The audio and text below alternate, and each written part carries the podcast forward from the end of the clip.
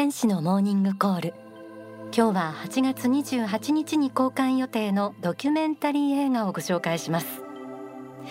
幸福の科学のドキュメンタリー作品は心に寄り添うシリーズになっていまして、今回はだいさんだんです。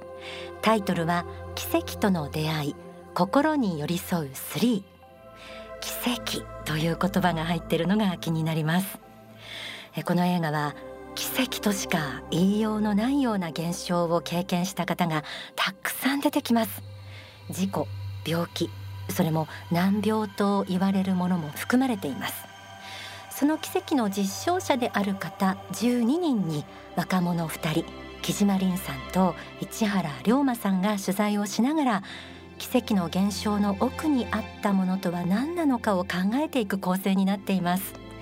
途中ドクター、医者がふたり出てきまして、医学や科学に基づく常識的な見解と心の持ち方、宗教心との関係なども語ります。さあ、今日はこの映画の監督を務められた奥津隆之さんにお話を伺っていきます。奥津さん、どうぞよろしくお願いします。よろしくお願いいたします。前作のだいにだんからあっという間のいちねんということで、はい、またお呼びいただいてありがとうございます。こちらこそお越しいただいて、えー、早速奥津監督にお話を伺っていくんですけれども、奇跡との出会い、心に寄り添うスリー、さんさくめということですけれども。そうですね、これはあの、まあ、ドキュメンタリーシリーズの心に寄り添うというですねシリーズのさんさくめになりまして、まあ、幸福の科学の大川隆法総裁の企画による映画です、はい。まああのーえー、もうすぐ公開ということで、はい、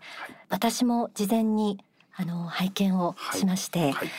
本当に次から次へとあれが治った、これが回復したって、まあ圧倒されました。うん、うん、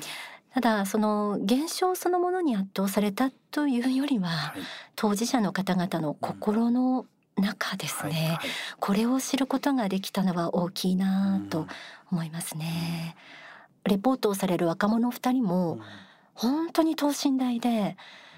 かこう自然な気持ちで見ることができました。 あ, ありがとうございます。何か一石を投じるものになるのかななんて、うん、そんな私の感想からすいません、はい、聞いていただいちゃった、はい、あ, あのーはい、これ実はじゅうににんの方が出てこられますけれども、はいはい、えー実は他にたくさん事例があった、ね、ということですけれども、はいはい、まあ、宗教ではこう奇跡っていうのはつきものだと思うんですけれども、うん、あのまあ、幸福の科学の方にですね集まっていたせんにひゃくけんの奇跡の事例がありまして、せんにひゃくけん、はい、あのもっとあると思うんですが、紙にまとめて私たちの方でこう拝見したものとしてせんにひゃくけんありまして、まあ、それ一つ一つ読んでですね、はい、でその中から、まあ、今回本編でじゅうににん紹介させていただいた。そうだったんですか。はいはい、で、まあさすがにじゅうにだとちょっともったいないというか、せっかくいろんな方にお話聞いたので、まあ、エンドロールの方に少しずつですけどもじゅうさんの事例をあの紹介させていただいて、まあ、にじゅうごの奇跡を、まあ、トータルでは紹介させていただいてます。うわー、はい、絞りましたねの前にありますね。そうですね。いや本当そうです。本当にこんなにあるんだっていうのをね。奥津監督は奇跡についてはどんな概念というか、はい、どういう認識だったんでしょうか。あ、まあ、実際にこう話を聞いてみてなんかふたつあるなと思ったんですけれども、うん、まあ、例えばその病気がもう治らないというふうに言われて、うん、もう手の施しようがないって言われて人たちが治ったというような、うん、そのいわゆる常識を超えた形でありえないことが起こるっていうのが、まあ、奇跡ですよね、はい、これがまあ第一の奇跡かなと思うんですけれども、うん、まあ、奇跡が起きたっていうとやっぱその奇跡の事象にこう目がいくじゃないですか、うん、でも一人一人の話にすると、まあ、その人にとっては人生の一大事が起きたわけですよね、うん、その中で今回お話聞かせていただいた方たちは、まあ、例えばがんですと、もしくは余命何年ですって言われても動じなかったんですよね。もちろんショックは受けたと思うんですよ。ショックは受けたと思うんですけれども、その後それを受け入れて、なんかこう平静な心でいらっしゃる方が多くて、それは何かなって思うと、まあそれを信仰という言い方もできますし、なんて言うんでしょう、人間をどう考えるかっていうことだと思ったんですよ。多くの方はその人生っていうのは死んで終わり、まあ、人間のことを肉体だっていうふうに思っている方が多いと思うんですけれども、まあ、今回お話聞かせていただいた方はその死んで終わりではないと、人生は死んで終わりではない、はい、火葬場でですねあの死体が焼かれた後もその魂は残り、そしてあの世の世界に帰っていくんだっていうふうにこう信じてらっしゃったんですよ、はい、で同時に生まれる前にこの人生でやることを決めて生まれてきている、そしてこの人生で何かを学ぼうとして生まれてきているっていうことを信じてたんですね、うん、そういうまあ霊的人生観って言いますけど、はい、そういうのを皆さん持ってまして、だからこそその病気だとかもう死ぬかもしれないって言われてもそれだけでそのもう慌てふためくってことはなかった、これ自体が私は奇跡かなと思いました。だからまあ奇跡ふたつありますよね、実際の事象と、はい、その時に平静な心でいられるっていうのがやっぱりすごいなと思いました。まあ、例えばですね、はい、アフリカのウガンダというところでですね、死んだ子供があのよんじゅうごふんかんこう心臓が止まった後に蘇ったっていう話があったと、はい、でこれこの映画のものすごい肝になるような事例です。その話を初めて聞いた時に、はい、まあ、正直本当ってやっぱり思っちゃいますよね。で、まあ、事前にその方にですねあの、まあ、スカイプでインタビューしたんですけど、うん、その方のその表情だったりその喋り方だったりっていうのを見て、あ、これは本物だって思いましてね、うん、あ、これはちょっとやっぱり実際行って直接話聞く価値あるなと思って、そうアフリカまでです今回は、ね、はい、これは市原龍馬さんが訪ねることになりますけれども、ね、はいはい、いやこれはすごい話でした。ぜひ見ていただきたい。この映画の中でドクター、はい、お医者様がお二人登場されます、はいはい、医学的な根拠の上にずっと見てこられた見解と、それから心の力とか宗教心との関係というのを述べられてるんですけど、まあ、あのそうですね、今回取材した方々っていうのは皆さん本当にそのお医者さんが驚かれて、うん、いやちょっと考えられないと。でもみんなそのなんて言うんでしょう、こうレアケースにしてしまって、まあ、そういうこともありますよねみたい な, なんかそのよ く, わかよくよくわからない感じであのなってるんですけど、はい、まあ、実際にその医学的見地から見たらどうなのかっていうのを、まあ、お医者さんでありそういうその心の力っていうものを実際ご自身も学び、そしてその力を使ってですね治療にこう生かしている方々にお話を聞いたんですが、やっぱりその医学っていうのがまだまだ進歩する可能性があるんだなっていうのをなんか感じたんですよ、うん、っていうのは今の医学でいうとそれが治ることは奇跡かもしれないけれども、もっとその人間がもともと持っている癒す力みたいなものにこう注目していけば、そしてそれを用いた治療っていうものをやっていけば治る病気っていうのはもっとあるんじゃないかなっていうのをすごく思いました。それはあの実際にそういうお医者さんもそういうふうにおっしゃってたので、そうなのかなってすごく思います。で、あの取材をしてレポートをされるのが男女バカ者です、はいはい、木島凛さんと市原龍馬さん、はい、でこのふたりの等身大の進め方もすごく良くて、うんうん、そうですね、えー、木島凛さんはそのさんさくめということもあって、えーまあ、レギュラーですけれども、うん、はい、今回その市原さんっていうのがまたですねすごく初々しいというかですね、うん、まあ、自分の中に問題意識として奇跡受け止められるのかちょっとわからないと、とっても正直で誠実な、はい、まあ、でもそのなんて言うんでしょうね、その疑りっていうんじゃなくてその自分に対して素直というか、うん、まあ、知的正直というかですね、うん、そういうところからスタートして、そして実際にいろんな方の話を聞いていく中で、うん、本当にこうふたりともですねすごいいろんなものをこう掴んで、うん、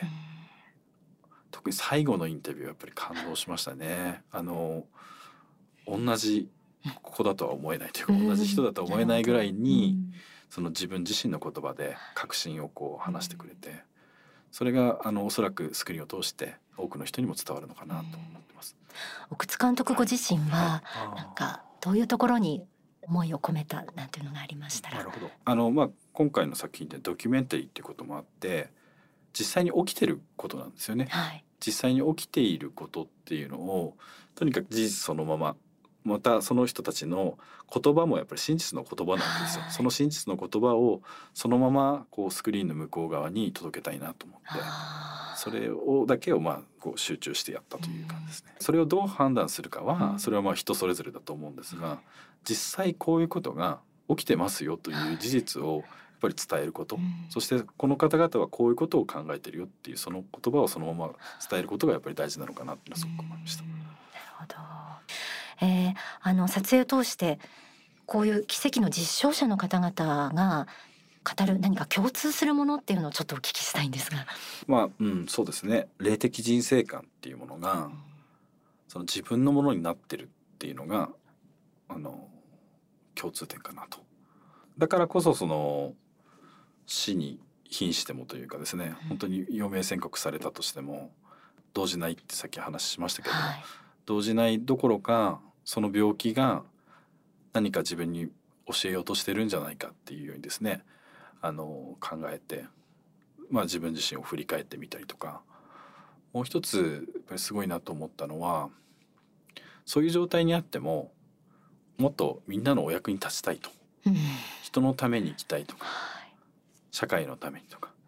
神のためにとか、そういうことを思って、そのもしそれが神の御心であるならばどうかそのように私をお使いくださいというようなお祈りをされてるんですよ。それは共通してそうで、まあ、もちろんその事故に遭ってすぐとかはもちろん病気を治してくださいとか、あの怪我を治してくださいっていうのはもちろんあるんですけれども、やっぱりですね、人のために祈るんですよね。自分のためではなく、人のためや社会のため、神のために自分を使ってくださいと、御心であるならばっていうようなことをおっしゃってて、それがとにかく感動的というかですね、うん、そこにもう一番感動しましたね。うん、もうその姿そのものが奇跡というか、うん、そうですね、はい、込み上げますね。そうですね、いや本当そうです。うん、やっぱりその姿に私もすごくいろんなことを考えましたし、まあ、自分自身もそうありたいなっていうのをすごく思いました。本当ですね。はい、その取材をされた方々で複数の方が救われるきっかけがあったご法話があると伺いました。はいはい、そうですね。あの、まあ、多くの方が挙げている大川隆法総裁のご法話があって、それが奇跡を感じようというご法話だったんですね。はい、自分自身のその運命というかですね、自分の目の前に現れている苦しいことだったり、まあ、この方々の場合でしたら病気ですとか怪我ですとか事故ですとかそういうことですけれども、それを受け入れなさいというですね、あのご法話でして、これがやっぱり多くの人はこれを実際に聞くだけではなくて、何度も何度もその自分で受け入れようっていうふうに瞑想してですね、うん、こう自分でこの今起きているこの病気だったりっていうものとかをこう受け入れるっていう努力をされて、その中でですね、こう奇跡が起きている方っていうのがたくさんいらっしゃったんです。ではそのご法話を抜粋ですが皆さんとお聞きしたいと思います。例えば病気をする、病気をした、この現象、病気が起きているという現象を、まあ、戦うの、個人的にそれは努力して戦うの構いませんけれども、それはリハビリもありましょうし精進もありましょうけれども、ただ争わないで受け入れてください。私の人生の途中でこういう課題が今現れてきたということを受け入れてください。で、夫婦でも騒動があっても受け入れてください。親子で問題が起きても受け入れてください。あるいは父母と問題が起きても受け入れてください。あなたこういうの問題ではないかもしれません。他の人にもそれぞれ何らかの問題を、えー、が起きてきますけれども、とうとう自分の人生の問題集の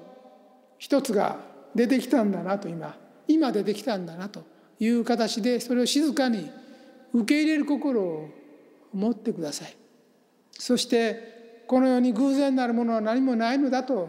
いうことを知ってください。じたばたするのをやめて、判断を下すのをやめて、静かに受け入れなさい。受け入れた時に浮力が湧いてきますから、生きていく力がぐーっと上がってきます。その時に奇跡が訪れてきます。今まで自我、自我力で頑張っていて、苦しんで苦しんで世の中が地獄に見えて、自分が地獄の底であがいていたと思っていたのが実はそうでなかったことが分かります。だから大きな力に、大いなる力に委ねるという気持ちを持ってください。そうすればあなた方は自然自然に気がつかないうちに救われているでしょう。自我力で自分の力で自己防衛しようと思っているうちには奇跡は起きません。この自己防衛を自分の自我力、知識や経験や判断、善悪の分別力、こういうもので解決しようと思っているうちは奇跡が起きないんです。ところが今言った通り、大宇宙の心に一体になって自分の身を委ねた時に奇跡が起きてきます。それを感じ取ってください。今日からどうかですね、そういう瞑想の時間を一日にじゅうごふんでも結構ですから取ってみてください。自分の計らい心でいろんなことを解決しようと思っているのを一旦全部やめて、そのままありのままに受け取ろうと、目の前に現れたことをそのまま受け取ろうという気持ちになってください。そして奇跡がその身に臨んでくるのを感じ取ってください。心境の違いが現れてきますよ。お聞きいただいた説法は書籍「心を癒すストレスフリーの幸福論」に収められています。ここで一曲お送りします。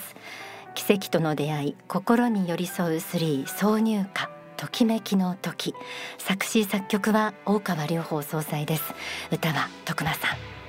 えー、全国の シーディー ショップでお求めいただけますし、各種ダウンロード、ストリーミングでも配信中です。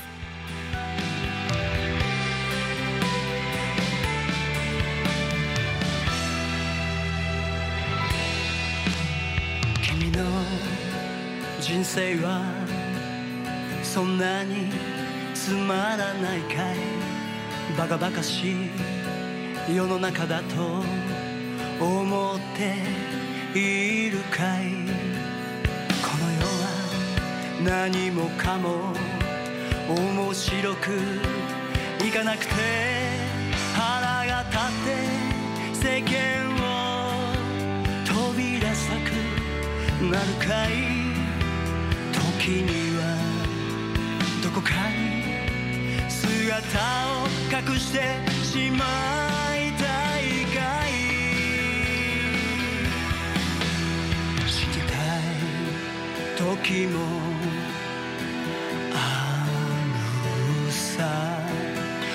親の意見が腹が立って家を飛び出すこともあろうよ。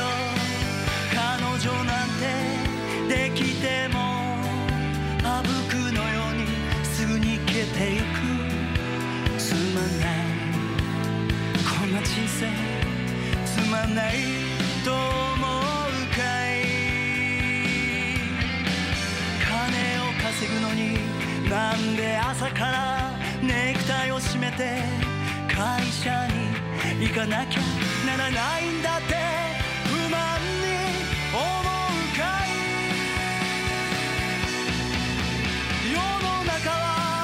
悪い人に満ちて世の中は君を迫害してばかりに見えるかい。親も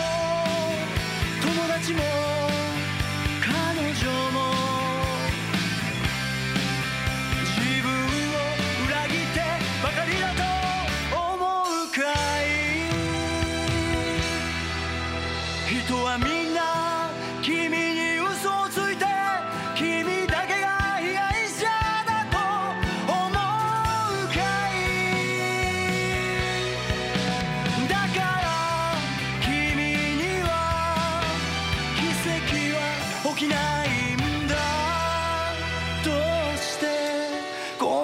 簡単なことが君の頭にはわからないんだ。人や環境のせいにするなって君たちの先生はいつも言ってるじゃないか。はちがつにじゅうはちにち金曜、全国の劇場で公開、ドキュメンタリー映画奇跡との出会い心に寄り添うスリー、ぜひ皆様ご覧ください。今日はこの映画に関して監督の奥津貴之さんをお迎えしてお話を伺いました。奥津さんありがとうございました。